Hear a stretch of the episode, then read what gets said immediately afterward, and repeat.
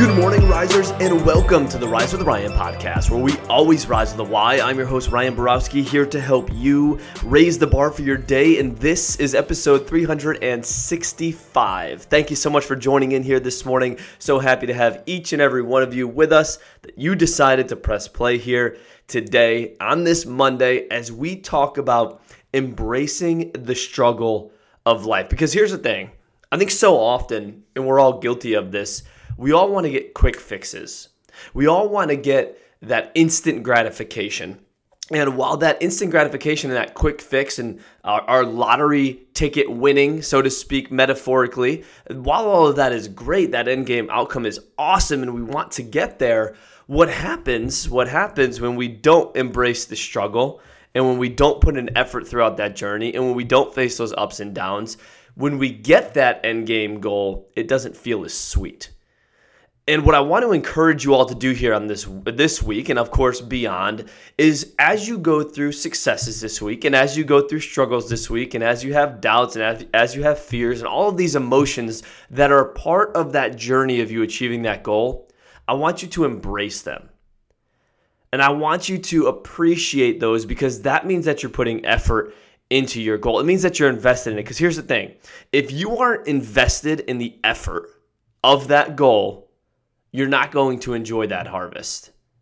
If you're not out there actually planting those seeds, if you're not out there actually being a part of that process, watering them, figuring out what to do when there's a drought, you're not going to enjoy the harvest as much. I'll use another metaphor, and I know this is still pretty awesome if this happens to you if you're in athletics, but let's just say you get traded to a team that won a Super Bowl, but you don't get traded until very, the very end of the season.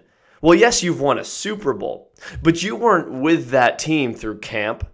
You weren't with that team through the ups and downs of, say, the first 12, 14 weeks of the season. It's a little bit different. And you know what? This is why so many lottery winners, I think it's the number's only 6% of lotto winners revealed they are happier. So while we're thinking of an end game goal, remember this the purpose of a goal is not to achieve something. The purpose of a goal, everybody write this down, is to become somebody in the process.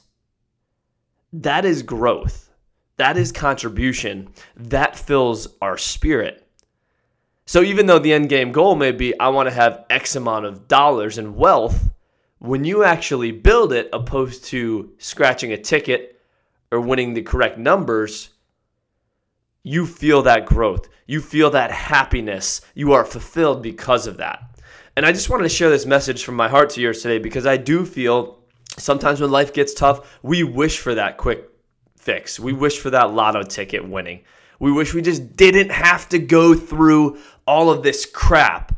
But the reality is, as much as it doesn't seem like it right now, that is what's going to make you happier in the long run. Because if you aren't invested in the effort, you won't enjoy the harvest.